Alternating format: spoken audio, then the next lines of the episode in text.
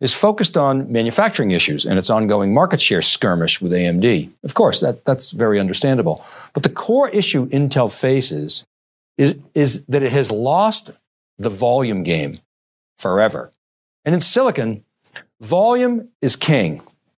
As such, incoming CEO Pat Gelsinger face, faces some difficult decisions.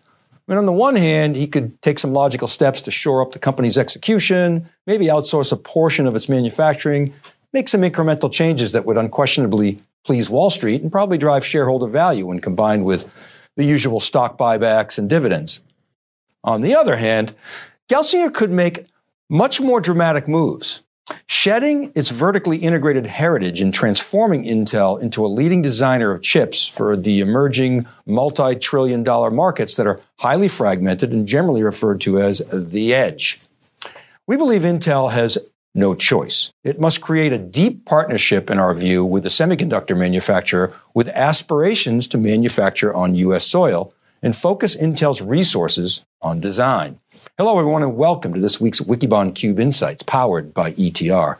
In this breaking analysis, we'll put forth our prognosis for what Intel's future looks like and lay out what we think the company needs to do, not only to maintain its relevance, but to regain the position it once held as perhaps the most revered company in tech.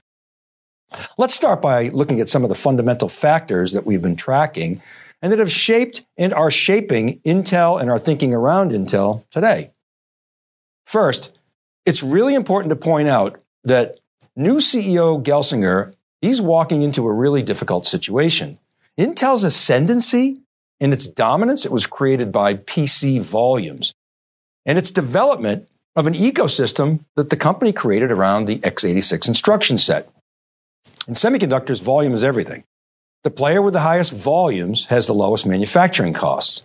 The math around learning curves is very clear and it's compelling. It's based on Wright's law, named after Theodore Wright, T.P. Wright. He was an aeronautical engineer and he discovered that for every cumulative doubling of units manufactured, costs are going to fall by a constant percentage. Now, in semiconductor wafer manufacturing, that cost is roughly around 22% declines. And when you consider the economics of manufacturing a next generation technology, for example, going from 10 nanometers to 7 nanometers, this becomes huge because the cost of making 7 nanometer tech, for example, is much higher relative to 10 nanometer. But if you can fit more circuits on a chip, your wafer costs can drop by 30% or even more. Now, this learning curve benefit is why volume is so important. If the time it takes to double volume is elongated, then the learning curve benefit, they get elongated as well, and you become less competitive from a cost standpoint. And that's exactly what is happening to Intel. You see, x86 PC volumes, they peaked in 2011, and that marked the beginning of the end of Intel's dominance from a manufacturing and cost standpoint. You know, ironically, HDD hard disk drive volumes peaked around the same time, and you're seeing a similar fundamental shift in that market relative to flash. Now, because Intel has a vertically integrated model, its designers are limited by the constraints in the manufacturing process. What used to be Intel's ace in the hole is process manufacturing has become a hindrance, frustrating Intel's chip designers and really ceding advantage to a number of competitors, including AMD, ARM, and NVIDIA. Now, during this time, we've seen high profile innovators adapting alternative processors. Companies like Apple, which chose its own design based on ARM for the M1. Tesla is a fascinating case study where Intel was really not in the running. AWS, probably Intel's largest customer, is developing its own chips. You know, threw Intel a little bone at the recent reInvent, it announced its use of Intel's Habana chips. In practically the same sentence, it talked about how it was developing a similar chip that would provide even better price performance. And just last month, it was reported that Microsoft's Microsoft, Intel's monopoly partner in the PC era, was developing its own ARM based chips for the Surface PCs and for its servers. Intel's zenith was marked by those peak PC volumes that we talked about. Now, to stress this point, this chart shows x86 PC volumes over time. That red highlighted area shows the peak years. Now, volumes actually grew in 2020 in part due to COVID, which is not re- really reflected in this chart. But the volume game was lost for Intel when and has it's been widely reported that in 2005 Steve Jobs approached Intel as it was replacing IBM microprocessors with with Intel processors for the Mac and asked Intel to develop the chip for the iPhone. Intel passed and the die was cast. Now, to the earlier point, PC markets are actually quite good if you're Dell. Here's some ETR data that shows Dell's laptop net score. Net score is a measure of spending momentum for 2020 and into 2021. Dell's client business has been very good and profitable. And frankly, it's been a pleasant surprise. You know, PCs, they're doing well. And as you can see in this chart, Dell has momentum. There's approximately 275 million, maybe as high as 300 million PC units shipped worldwide in 2020, you know, up double digits by some estimates. However, ARM chip units shipped exceeded 20 billion units last year worldwide. And that's not apples to apples. You know, we're comparing x86 based PCs to ARM chips. Uh, so this excludes x86 servers, but the wafer volume for ARM dwarfs that of x86, probably by a factor of 10 times. Now back to Wright's law. How long is it going to take Intel to double wafer volumes? It's not going to happen. And trust me, Pat Gelsinger understands this dynamic prob- probably better than anyone in the world, certainly better than I do. And as you look out to the future, the story for Intel and its vertically integrated approach gets even tougher. This chart shows Wikibon's 2020 forecast for ARM based compared to x86 based PCs.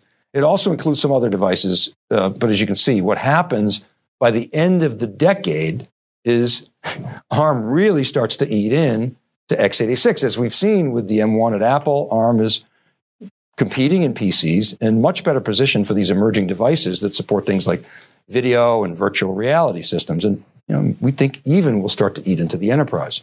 So again, the volume game is over for Intel, period. They're never going to win it back. Well, you might ask, what about revenue? Intel still dominates in the data center, right? Well, yes, and that, that is much that is much higher revenue per unit. But we still believe that revenue from ARM-based systems are going to surpass that of x86 by the end of the decade. ARM compute revenue is shown in the orange area in this chart with x86 in the blue. This means to us that Intel's last moat is going to be its position in the data center. It has to protect that at all costs. Now, the market knows this, it knows something's wrong with Intel, and you can see that it's reflected in the valuations of semiconductor companies. This chart compares the trailing 12 month revenue and the market valuations for Intel, NVIDIA, AMD, and Qualcomm. And you can see at a trailing 12 month multiple revenue of 3x compared to about 22x for NVIDIA, about 10x for AMD and Qualcomm, Intel is lagging behind in the street's view. And Intel, as you can see here, it's now considered a, a, cheap stock by many. You know, here's a graph that shows the performance over the past 12 months compared to the NASDAQ, which you can see that major divergence. NASDAQ being powered in part by COVID and all the new tech and the work from home. The stock reacted very well to the appointment of Gelsinger. That's no surprise. The question people are asking is what's next for Intel? How will Pat turn the company's fortunes around? How long is it going to take? What moves can he and should he make? How will they be received by the market and internally, very importantly, within Intel's culture? These are big, chewy questions. And people are split on what should be done. I've heard everything from Pat should just clean up the execution issues. It's no, this is, you know, very, very workable and not make any major strategic moves, all the way to Intel should do a hybrid outsourced model to Intel should aggressively move out of manufacturing. Let me read some things from, from, from Barron's and some other media. Uh, Intel has fallen behind rivals and the rest of tech.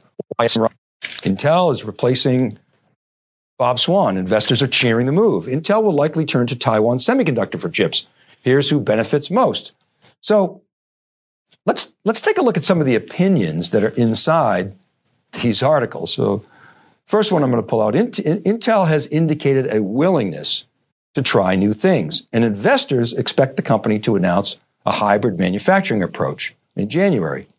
Now, if you take a look at that and, and you quote uh, CEO Swan, he says, What has changed is that we have much more flexibility in our designs. And with that type of design, we have the ability to move things in and move things out. And that gives us a little more flexibility about what we will make and what we might take from the outside.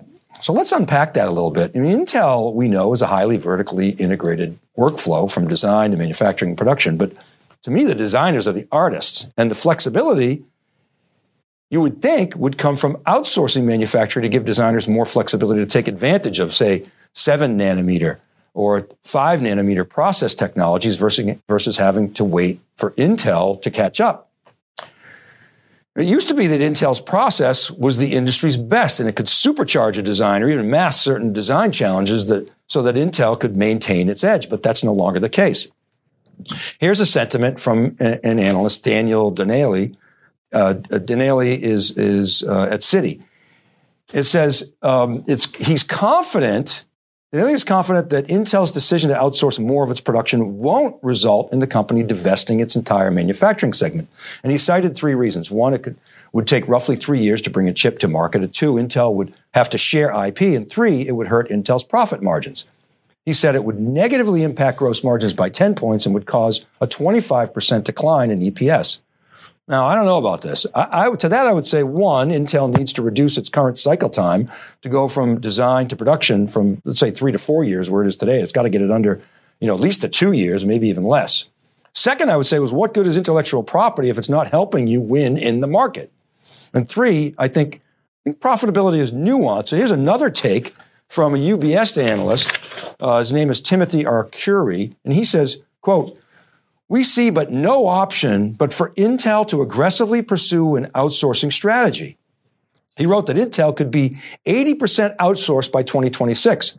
And just by going to 50% outsourcing, he said, would save the company $4 billion annually in capex, and 25% it would drop to free cash flow. So look, maybe Gelsinger has to sacrifice some gross margin and EPS for the time being reduce the cost of goods sold by outsourcing manufacturing, lower his capex, and fund innovation in design with free cash flow. Here's our take. Pat Gelsinger needs to look in the mirror and ask, what would Andy Grove do? You know, Grove's quote that only the paranoid survive, it's famous. Less well known are the words that preceded that quote. Success breeds complacency, and complacency breeds failure. Intel, in our view, is headed on a path to a long, drawn out failure if it doesn't act aggressively. It simply can't compete on cost as an integrated manufacturer because it doesn't have the volume. So, what will Pat Gelsinger do? You know, we've probably done 30 Cube interviews with Pat, and I just don't think he's taking the job to make some incremental changes to Intel to get the stock price back up. Why would that excite Pat Gelsinger? Trends, markets, people, society. He's a dot connector and he loves Intel deeply and he's a legend at the company. Here's what we strongly believe. We think Intel has to do a deal with TSM or maybe Samsung, perhaps some kind of joint venture or other innovative structure that both protects its IP and secures its future. You know, both of these manufacturers would love to have a stronger U.S. presence in, in, in markets where Intel has many manufacturing facilities, they may even be willing to take a loss to get this started and deeply partner with Intel for some period of time. This would allow Intel to better compete on a cost basis with AMD. AMD. It would protect its core data center revenue and allow it to fight the fight in PCs with better cost structures. Maybe even gain some share that could count for, you know, another $10 billion to the top line. Intel should focus on reducing its cycle times and unleashing its designers to create new solutions. Let a manufacturing partner who has the learning curve advantages enable Intel designers to innovate and extend ecosystems into new markets. Autonomous vehicles, factory floor use cases, military security, distributed cloud, the coming telco explosion with 5G, AI inferencing at the edge. Bite the bullet, give up on yesterday's playbook, and reinvent Intel for the next 50 years. That's what we'd like to see. And that's what we think Gelsinger will conclude when he channels his mentor. What do you think? Please comment on my LinkedIn post. You can DM me at dvellante or email me at david.vellante at siliconangle.com. I publish weekly on wikibon.com and siliconangle.com. And these episodes, remember, are also available as podcasts for your listening pleasure. Just search Breaking Analysis Podcast. Many thanks to my friend and colleague David Floyer, who contributed to this episode and has done great work in the last better part of the last decade and has really thought through some of the cost factors that we talked about today. Also, don't forget to check out etr.plus for all the survey action. Thanks for watching this episode of Cube Insights powered by ETR. Be well, and we'll see you next time.